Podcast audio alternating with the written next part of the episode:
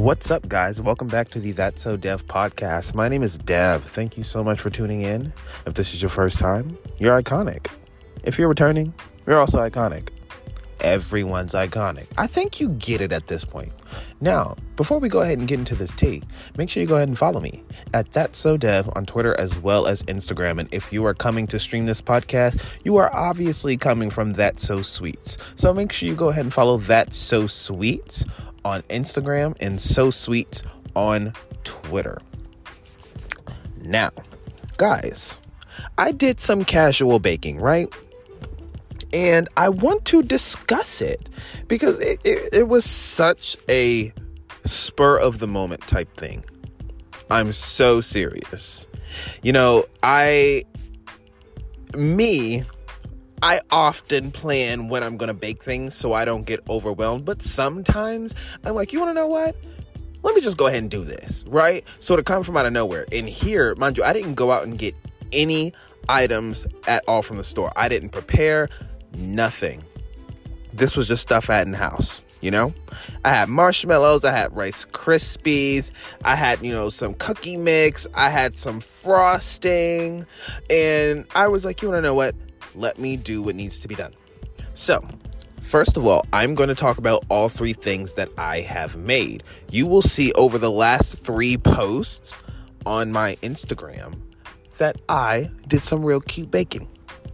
Now, I'm going to go in the row that the posts are on Instagram. Now, first of all, for my um, chocolate Rice Krispies, I really, really don't know how to explain it. Not explain it, but like name it. I don't know. What is it giving? I really don't know. But let's talk about how I made it, right? Okay, so I ended up melting some butter, right? I melted butter, um, but along with the butter, I also put in some chocolate hazelnut spread, right? And I just let, you know, I let that melt down or whatever. I put in my marshmallows, you know, let it do its thing. And then I put in some Rice Krispie treats. It was so amazing, y'all. I put in a little bit of sugar because I just wanted to sweeten it up a little bit. It's already sweet, y'all, but that sugar, it really gives it that little extra sweetness that I want it to have. Now, after I did that, obviously, my thing for when I do Rice Krispies is I love to add some extra marshmallows at the end. I mean, you're supposed to, but I do it, you know, a little bit more than you probably would do it normally just because I like it to have that that gooey feel, you know? And um it was real chocolatey. It was real hazelnutty. It was real, real, real Rice Krispie, right? Y'all, it was so, so good. So after it was done, it obviously does not take long to make Rice Krispie treats. Here we are. I have my um my chocolate nut Rice Krispies, right? I have my foil all um in the pan. The, the pan's lined with foil, y'all. So next what I'm going to do is after I take it out of the pan, super, super easy cook. I start melting some chocolate in a pot while I'm doing this, right?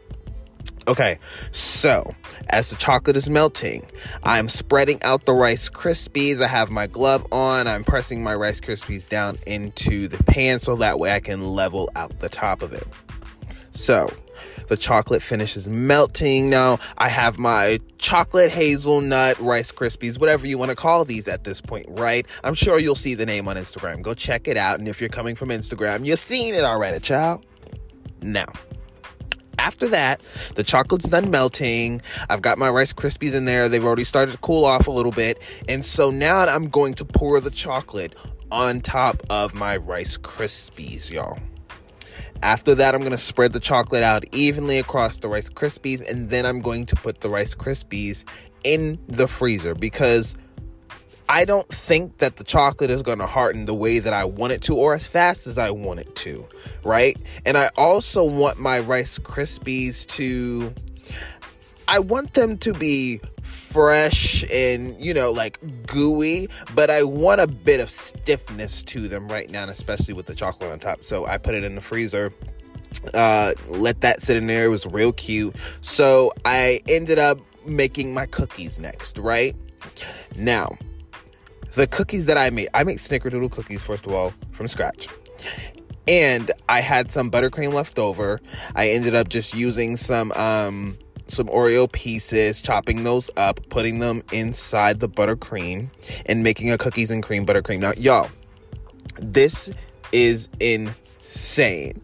I made snickerdoodles topped with Oreo cookies and cream buttercream. I cannot tell you the heightened levels of iconicery that this bitch went to. I'm so serious. Like I the combination, I don't know like you know the vanilla the cinnamon and then you have the oreo the you know the vanilla buttercream with the chocolate and it was just a wonderful and underrated combination that i did not expect and I was just making something out of nothing out of all of these. But something so quality came out of all of them. I was like, this is so iconic. Like, what the hell? No, but y'all, obviously, with these snickerdoodles, I like my snickerdoodles to really, really be kind. Look, I like a nice lardy cookie. I do. I love a nice lardy cookie, and I also love a cookie that can utilize cinnamon to its maximum potential. And I think, you know, snickerdoodles, in a way, to me, I mean, to me, essentially, a snickerdoodle is basically a sugar cookie with some cinnamon. Like, let's just be real, right? Let's just be real. So, after I made that, obviously, you know, my eggs, I got my butter, I had to mix my dry ingredients and then I put in my um my liquid ingredients and I actually used a fork to start my dough. I don't always use kind of like, you know, a mixer to make my stuff. Sometimes I like to do it by hand because I know that for one, easier to clean. but also I like to be in control of how I'm making it and getting there thoroughly because I don't think all the time and depending on the mixer that you have, it doesn't do it justice, even though it's quicker and efficient or whatever, right? But you may not get the quality that you want, and sometimes you can over mix easily. So, um, the cookie the cookie part was obviously the easiest and obviously the buttercream as well. Overall this thing right here it was just iconic. It was so iconic. I could not believe just how soft the cookies were and how the buttercream complemented it. Like i keep saying that but like y'all it was something serious but um yeah, so we have my chocolate uh, hazelnut Rice Krispies, and then we have my Snickerdoodles topped with Oreos cookies and cream. Right? So after the cookies are done, I'm sitting those out. I get my Rice Krispies out the freezer, those are ready to go. Like, because obviously the cookies only took like what 11 to 12 minutes, maybe, and then I only made one batch. There was no reason for me to be making like 36 cookies because who was eating that? Anyway, I mean, on a good day, find me. You know, after a, a, good meeting with my sis Mary, I'm sure I'd be up for the challenge. Let's not play. But hey, get up today. I'm really excited. I'm actually really excited because the last thing that I did, um, it was the Rice Krispie Pops. and my caption today on Instagram, if you've seen it on That So Sweets, go follow it. If not, go find that so dev or so dev and it will eventually connect you to that instagram now but for the last one that i did you know for these Rice Krispie pops it was just it was so on whim for me to just do this but it was also something that i've been wanting to do and i could not believe just how simple it was but like again i'll tell people all the time like you can still bake if you can bake a cake. You know what I mean? Like a box cake, you can still bake, right? But I often not judge, quote unquote, but I often judge your baking by your creativity. You know, you can use a box flour, but you know, you're adding your sugar, you're adding your flours, and eh, you know, extra things to really heighten the basis of the cake. Because essentially, a box cake is an outline right? But you can have an outline for a resume, but you created your resume. Like, that is all it is. It is a foundation for you to build off of. And if you can build off that foundation, you can bake. I mean, I think anyone can really follow rules if they actually pay attention and do what it says. Just saying. But for this, it was, you know, I made it the same way that I made my chocolate. I melted my butter. Um, I added uh, the marshmallows next, actually. And then I added uh, vanilla extract. And then I added the Rice Krispies, but I didn't add the coloring until after I put in the Rice Krispies because I I don't I don't know. I was like, you want to know what? I really want this color to come out the way that I want it to. And if I had put in that butter, I have had some times where it just didn't come out the way that I wanted it to. So I'm actually glad that I waited to put the coloring in after the fact. So after I did that and I got this beautiful blue color, like it was just so insanely pretty. And I'm sure if you've seen the pictures, you see those things.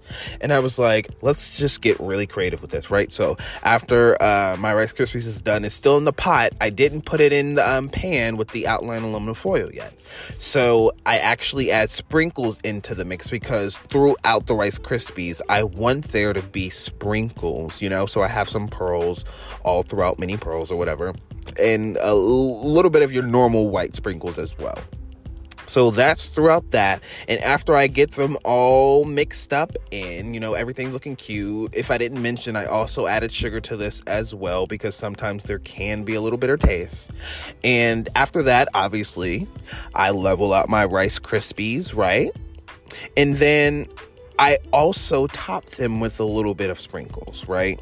So not only is not is the sprinkles, but are the sprinkles spread throughout it? It's also on the surface. So while it's hot, I sprinkle the sprinkles across, and then I just pat them down with my plastic gloves on, so that way they're right in there. Because sometimes if the Rice Krispies are too hot, it may melt the sprinkles as well.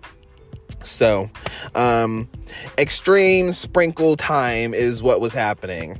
Now, guys, after that, it obviously had to cool.